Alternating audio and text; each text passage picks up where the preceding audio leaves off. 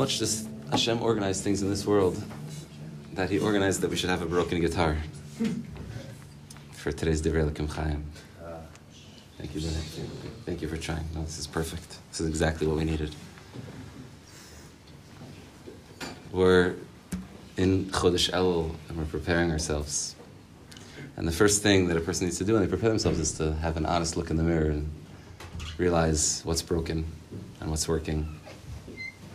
It's an amazing thing how you could have a guitar with five out of the six strings totally perfectly tuned and working, and one of them's missing, and the natural inclination of a person is to focus on what's broken.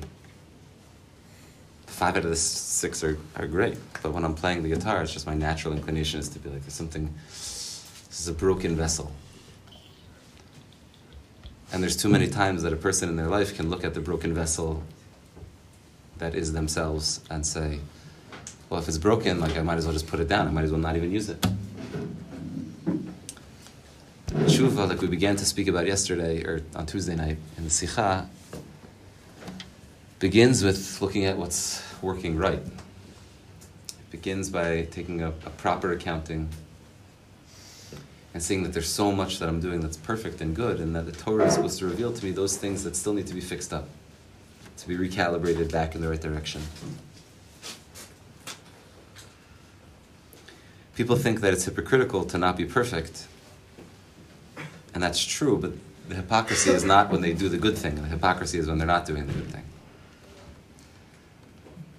Because everybody sitting in this room is endowed with a chelik elukami mal, it's a pasuk in Iyov. It's mufurish that every single one of us is perfect. We're endowed with a piece of the divine, and I'm a chuber l'tar tar. In Hilchas Mikvos, there's a, there's a halacha that if you have a, a pool of water that's not tahor, and it touches a mikvah, that's kosher, so that's called nishika. The two of the waters kiss, as it were, they intermingle, and the bath that wasn't kosher, that was just bath water, running bath water, is nishapich to be a mikvah tahara. And we have a chelik el we have a piece of the divine, and that piece of the divine overrides everything else to the point that we are kulo tov. It's just that we have a funny way of covering over that kulotov and breaking strings on the guitar along the way, and then feeling like since one thing is broken, that defines who I am. Most of us is good, most of us is okay. But there are things that are broken, we have to learn how to not put down the guitar, not put down the broken instrument, but to be able to say that even if one of the strings is broken, Hashem wants me to work with those strings, and when I have the ability to, especially at a time like this, when we have the great zchus of being able to prepare for Yom Tov and yeshiva, like, whoa, what a. To have nothing else that our meals are taken care of. Even the shirim are taken care of. It's just like a buffet, come and eat as much of Hashem's beautiful Torah as you want. And so we have the luxury of just putting on whatever strings are missing from our particular avodah. There's a Torah from, from the tzaddikim of Sochatchov. The Avnei Nezer, the Shem Shmuel, and their descendant of David in the Sefer Neos Desheh, he's the one who quotes this idea. A proof from the Torah that a person has to start from what's not broken. You know, if there are two people who are waiting online in the Beis Hamikdash to bring a korban, and one of them has to bring a chatas and the other one has to bring an olah, and there's a Kohen who's free. And the Kohen, there's one Kohen there, and they're up to the sprinkling of the blood. So the Gemara says that the main part of bringing a korban chatas is the sprinkling of the blood. And the main part of bringing a korban olah is the burning of the fats in the limbs of the korban. Those are two different parts of the korban.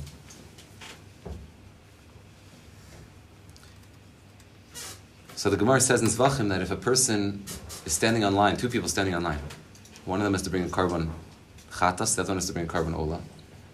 And there's a Kohen who says, who needs sprinkling of blood? They both need sprinkling of blood.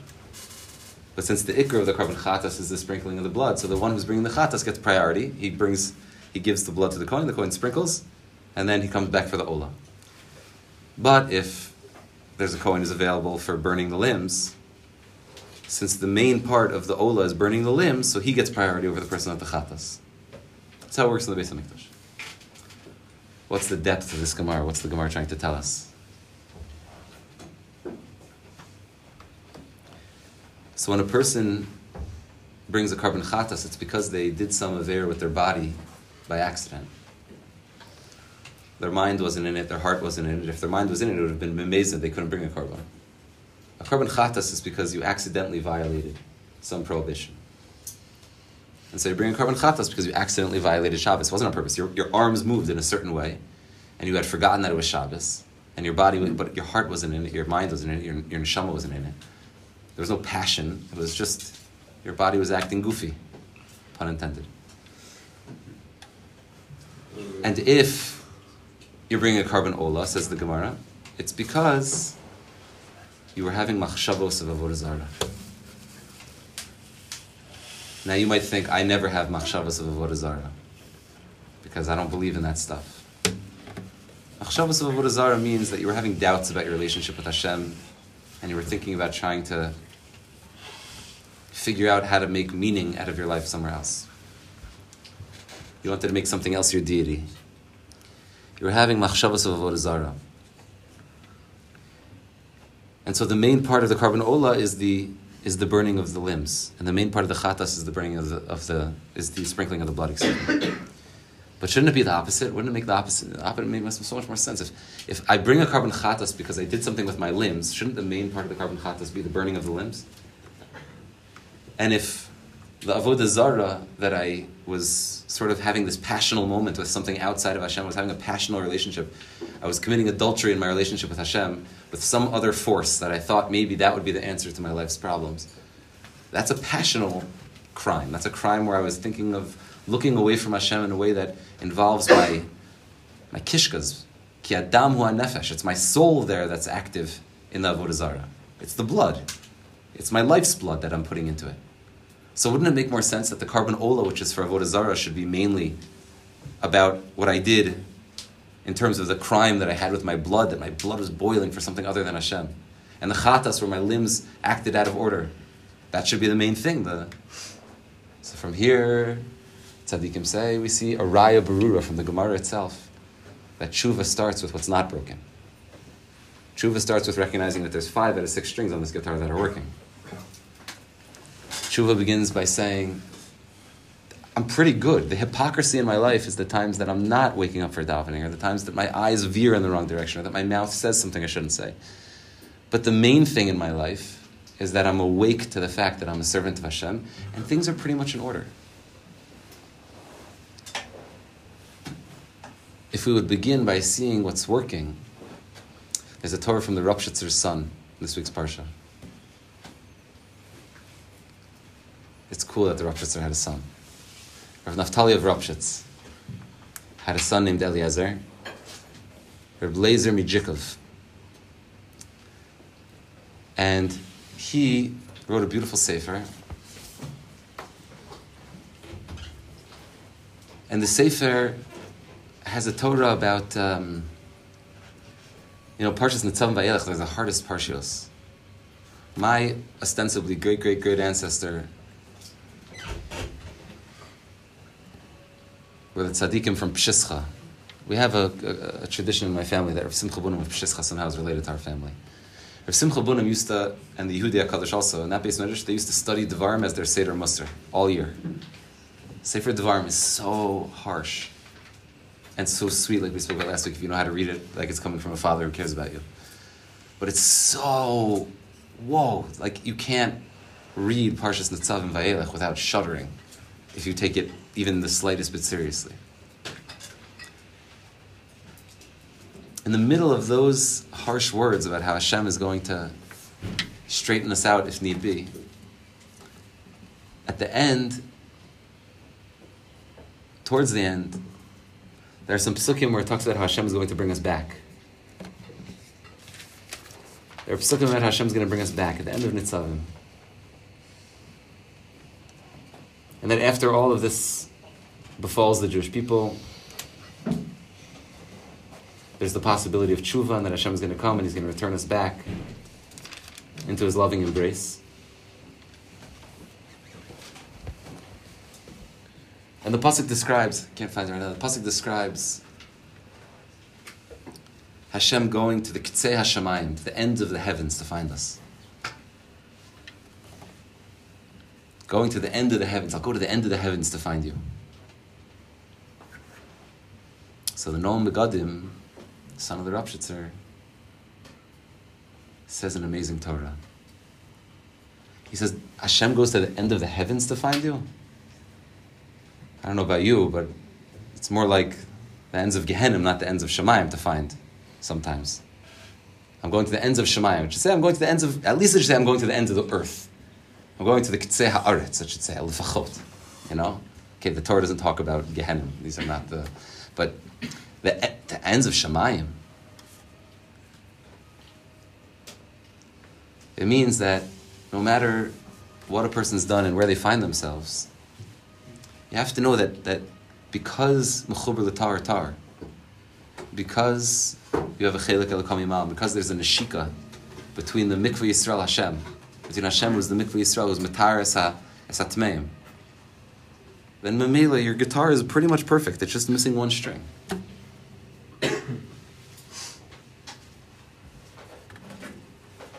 and you figure out how to put it back together, and that's the pshat. Hashem will chase you to the ends of heaven. It means that no matter where you think you are, there's always a piece of Shemayim. I'll find the Shemayim in you no matter where you find yourself. At Ktsei HaShemayim, it means that you think you're already out of heaven, so to speak. You already think that you've turned away from Hashem so much that you're no longer Shaykh to Shemayim. At Ktsei HaShemayim, you don't know how far Shemayim goes. Hashem is so big like the Baal Shem Tov said, Hashem loves the biggest Rasha more than the biggest tzaddik loves the other tzaddikim. Hashem loves the biggest Rasha. That doesn't mean he loves his actions. It doesn't mean he loves what he's doing. It doesn't mean we shouldn't put the sixth string on the guitar. And make sure that we have better hachana for next week so this doesn't happen again. so I don't have to make all drasha out of it. We should make sure that, that we fix the guitar, that we should do tshuva, that it's not Hashem loves that we're Rishayim. It's that Hashem loves us so much even if we think that we're not shaykh to Shemayim and we're ad Shemayim. Hashem will find the Shemayim in you no matter where you find yourself. So I'm going to go against the, the rules here today because I have, you know, I have a, a very dear friend who had a very similar uh, medical history as myself. And he recently, I told some of you about this the other day, some of the Shanabet guys. He recently published, or is attempting to publish, a, a short work of his writings from the time that he was sick, when he was sick in the hospital. And I read something this week that there was just no way that it wouldn't come out naturally anyway, so I, I went against the rules and I, I printed something that I knew I was going to read in advance. I didn't know exactly how or when. But I want to share something from my friend. I'm going to not say his name because I don't know if he wants me to say his name. Although everyone will know it once it's published, I suppose, you know, but until that time. And I was reading this, and I don't think he intended it exactly like this, but it's a hemshech of what we were talking about last week, and it's certainly related to what I just said. It's a collection of poems and letters that he wrote to himself when he was going through chemotherapy. The collection is called Chemo Poetry. And one of the letters he wrote is as follows. It's titled Letters to Myself Number Four, because there's a number of them. This is number four. And the letter is called Two Doctors It's pretty short. Whoa. He, he was 21 when he wrote these, so. Whoa. Today I lost my will to live. Tonight I have it back once again. Earlier today, as I walked out of the first doctor's office in Sloan Kettering, I was so overwhelmed and impressed by the information and specific detail about me and everything that was presented to us that I felt that it was just too much. Why don't I just move to Israel and learn Torah until I go to the next world? I said to my sister, thinking it was okay to die as long as I died living. Not until I got out of the second doctor's office did I realize that I had lost the will to live earlier. I passed that line and I thought that thought. Being okay with dying in that sense is not okay with me. The will to receive this news and move forward is key. Confidence is key. The first doctor told me about the sickness, the second about the cure. The second doctor gave me back my will. You might find it surprising, but the Gemara self identifies with a pasuk, B'machshachim hoshivani kimsei olam. In darkness I dwelt like the dead of the world. And the Gemara says in Sanhedrin Daf Chaf Daled, the Talmud Bavli. This is the Talmud Bavli. It's a pretty wild thing to say. I've dwelt in darkness like the dead of the world. This is the Talmud Bavli. There's other, the Tanchuma Noach very famously refers to Torah study on the level of Talmud study and the, the revealed parts of Torah as azakimavas, strong and painful like death. Now, all the tzaddikim are already explaining, the Rishonim are already explaining this. Chas v'shalom doesn't mean that the Talmud Bavli is death.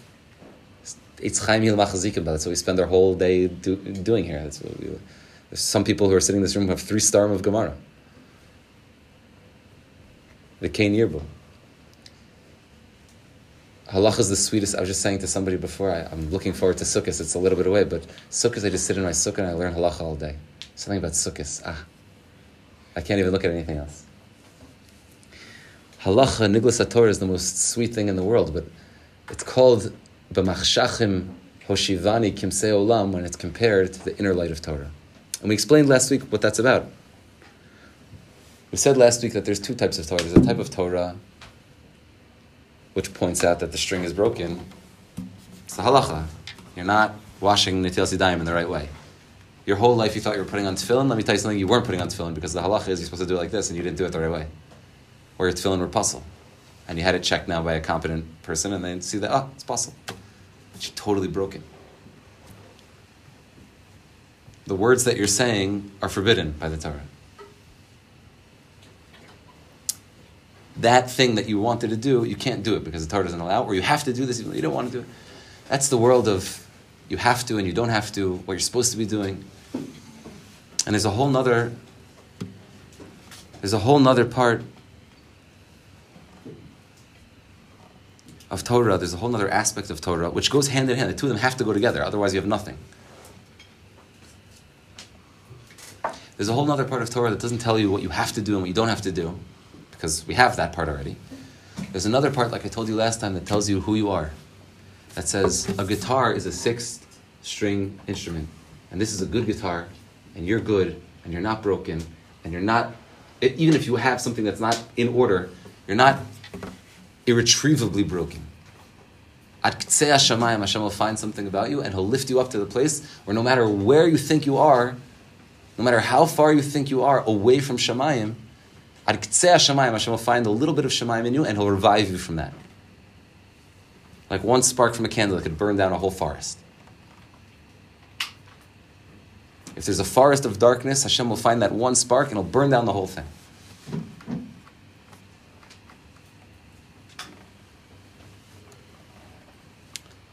So there are two doctors. There's a doctor that tells you the diagnosis. Where would you be without the doctor who gives you the diagnosis? That's why people are so silly. They say, oh, people don't, they don't realize Gemara is, is the diagnosis. Halacha is the diagnosis. Hold yourself up to the candle, the, the beautiful candle of halacha and Gemara, and it will give you the diagnosis. And the diagnosis is sometimes so strong that for a moment you could lose the will to live. You can say, there's, I don't measure up to what's expected of me. But then there's a second doctor who comes in right after the first doctor. And the second doctor gives you back the will to live. And not only gives you back the will to live, but Baruch Hashem, my friend is alive. He has a few children now, Baruch Hashem. And he's teaching Torah on a college campus in America. And there's a second doctor, there's always a second doctor. And it's not just through learning. A person needs to have people, chachamim, in their life who point out to them the diagnosis of where things are going wrong. But they also need that person, or maybe it's the same person, who also knows how to turn around and say, Aval, but here's the cure. Here's the cure that's going to set you right back in the right direction. And it's on Va'elech, you know, again, as this is coming out in this way right now, Va'elech, if you haven't yet started to read the Parsha, at least read it in Hebrew and English a little bit. If you read it with these eyes of two doctors, because the whole Parsha is like that. It's like Hashem pushing us so far away and then pulling us back, pushing us and pulling us back. The push and pull of the relationship with Hashem is all for our benefit. And woe unto us if we don't have these two doctors. We need a doctor to give us a strong and true diagnosis. You can't have a doctor who's like gentle about it. He needs to tell you what's up. So the doctor's like, no, I think everything's going to be okay. Like maybe just take some Tylenol. It's like, no, there's a serious diagnosis. But the diagnosis followed by a cure, a spiritual cure.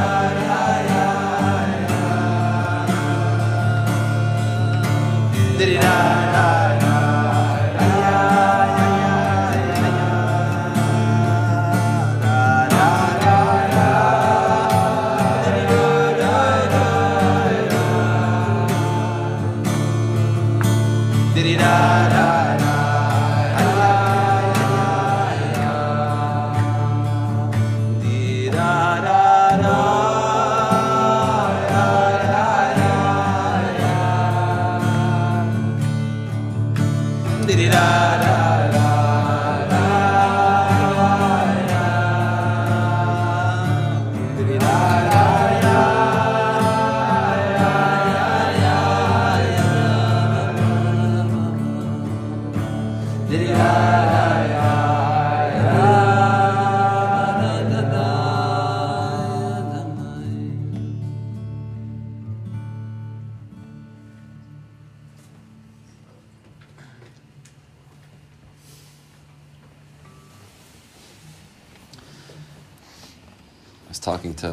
the before.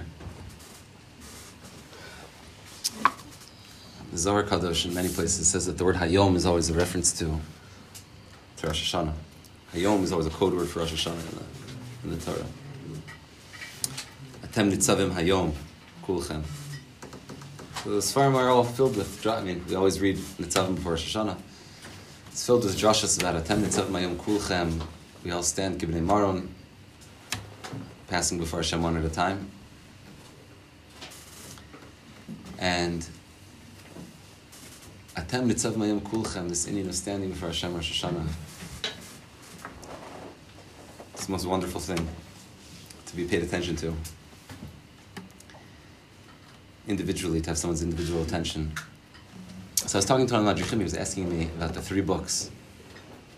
Know, these three books that are open and he said, I don't understand, you know. He said, what does that mean? So he didn't say it exactly in these words, but he said, I understand that. Chafetz Chaim was a tzaddik all the years that he lived, and then the year that he died, he was like a rasha. All Like that, that doesn't make sense. And there are plenty of people who are rishayim who, who are alive. Like what's this book of life and book of death and, and the Beinonim and what's the pshat in this this book of life and book of death? So there's a remarkable machlokas. It's a machlokas rishonim about these books of life and these books of death. According to some Rishonim, the book of life and the book of death that's open on Rosh Hashanah is kipshuto, is that simple interpretation that a person's life and a person's levels of comfort and sickness and like we say in the Sana Tokef, who's going to become rich, who's going to become poor, this and that.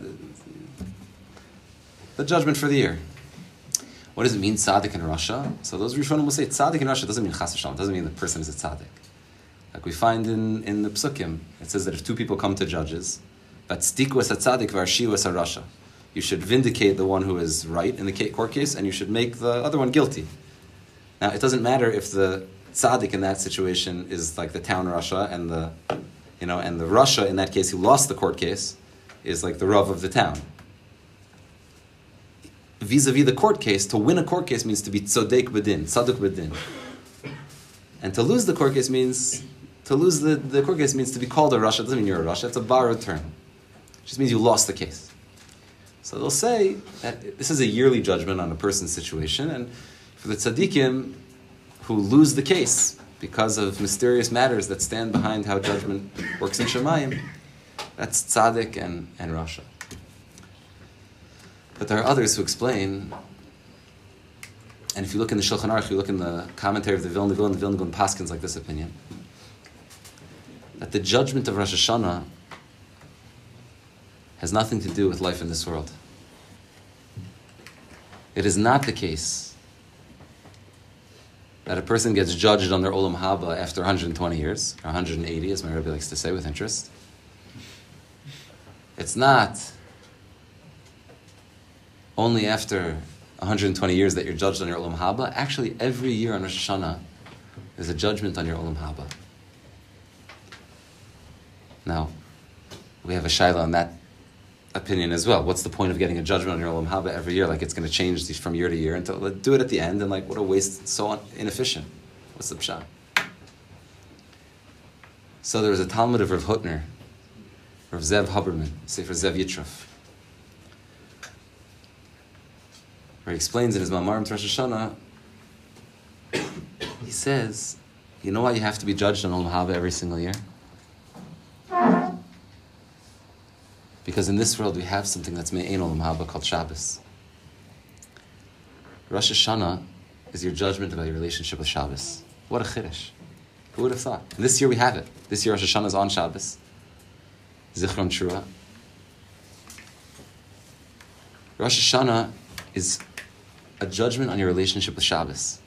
Now, if you think that that sounds odd, just take a minute to remember that Shabbos is the tachlis of the entire creation. It's not just the seventh day ordinarily that it's like after six days.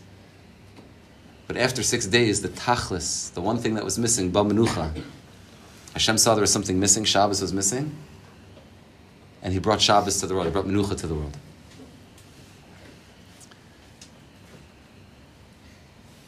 So there's a mashal that I heard many years ago from my Rebbe. It's actually in the Oros Torah Sefer, which you can buy at Pomeranz bookstore, as well as here. Free advertising for Pomeranz bookstore. You can buy lots of other wonderful things there. There's a beautiful mashal that I heard from my Rebbe of Moshe Weinberger many years ago. That he said is from the Rishonim, and I believe him 100%, even though I haven't found it. And the mashal goes like this. Once upon a time, there was a king who had an only son.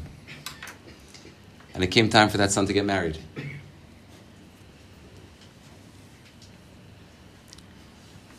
Came time for that son to get married, and the king wanted it was his only son. So, like in Hasidus of Belz, only one person survived the Holocaust, and so now every time they make a Belz wedding, it's like the reinstantiation of the of the whole dynasty. They make a whole fuss. So this was like they made a, a palace special just for like They made a building, no holds bar, a whole palace, a whole wedding hall, like a palace, just to have this wedding. It was going to be used one time, and then it was going to be set aside. And no expense was spared. The most beautiful florists were brought in to make the flowers. A chef with hundreds of people working under him to make the most delicious food. A hundred piece orchestra. And the day of the wedding finally came, invitations were sent out. The day came, people came to the palace. Breathtaking. The palace is breathtaking. The flowers, the food, smells delicious, looks delicious. The music is exquisite. And as the king and his son are sitting there by the chassan's tish, all of a sudden one of the king's officers comes running in, pale as a ghost, runs over to the king and the prince, and whispers into their ears, The not coming. It's like an awkward, you know, the music comes to a halt and people start whispering. Someone overheard it, like rapid fire, it goes all the way around, and everyone's whispering, Kala's not coming, Kala's not coming, Kala's not coming. The more exquisite and beautiful an item was in the palace, the more disgusting and mocking and degrading it now looks. The chicken on the plate is now like grinning, like you loser. Kala's not coming. This whole thing, this whole edifice that was created, every musician is like the flowers. They look like a. They look. The flowers look like they're going to throw up.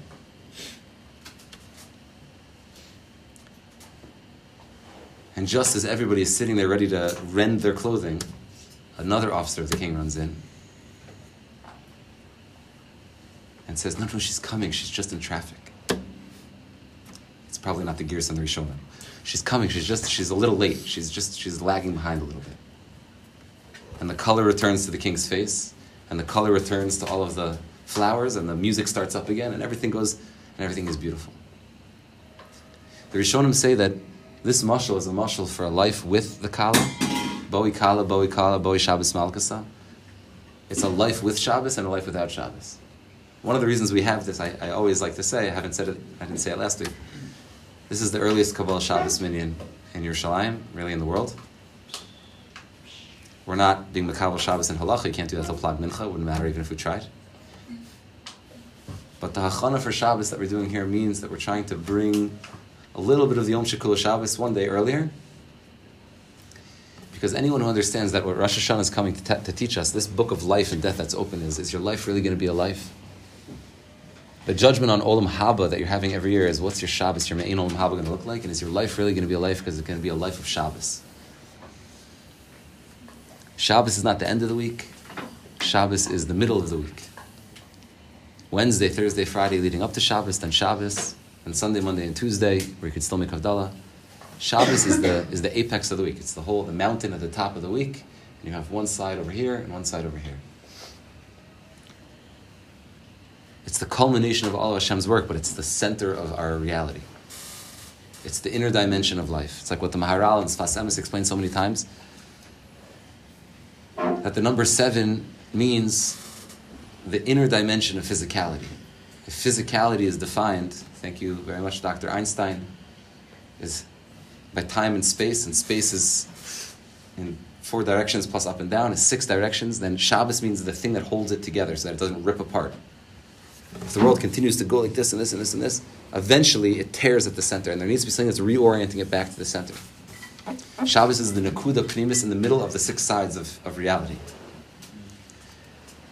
And so on Rosh Hashanah, when we're standing, Atem Nitzavim Hayom Kulchem, and we're trying to see everybody, everybody, from the greatest of the of the greatest rabbis to the to the lowly woodchoppers and water schleppers, like the pasuk says, all of us are trying to figure out how to taste and to sneak a little bit more Shabbos into our lives. Hashem should help us that these little gatherings that we have, which are way too short, should be an opportunity to make another pipeline to have Shabbos come into our lives. That we shouldn't be people who, after Havdalah tomorrow night, whether you're here or wherever you are, we shouldn't be people who are running out already, running away from Shabbos. Halachically, you can keep Shabbos till Chatzos. I'm not saying that you have to do that. But in terms of Isser Malacha, until Chatzos, you could be in the Shabbos completely. From Plag Mincha tomorrow until Chatzos, you could be totally in Shabbos. So maybe we're not holding by that, but to add two minutes to Shabbos, when, when Havdalah, don't ask the question, is when Shabbos going to be over? Don't look at your watch. And realize that Shabbos is the lifeblood of creation. And that what we're preparing for for next week, on Rosh Hashanah, when we put the, the crown on the king, the king made a big wedding feast for us. And he built a beautiful world. And the world is filled with flowers and music and beautiful food and all these different things, but we need to invite the Kala to the world that Hashem created for us. And the Kala is Shabbos, and Shabbos is a lesson of tshuva also. It's a lesson of returning to Hashem. So it's a lesson of returning to who we are. We should be zocha.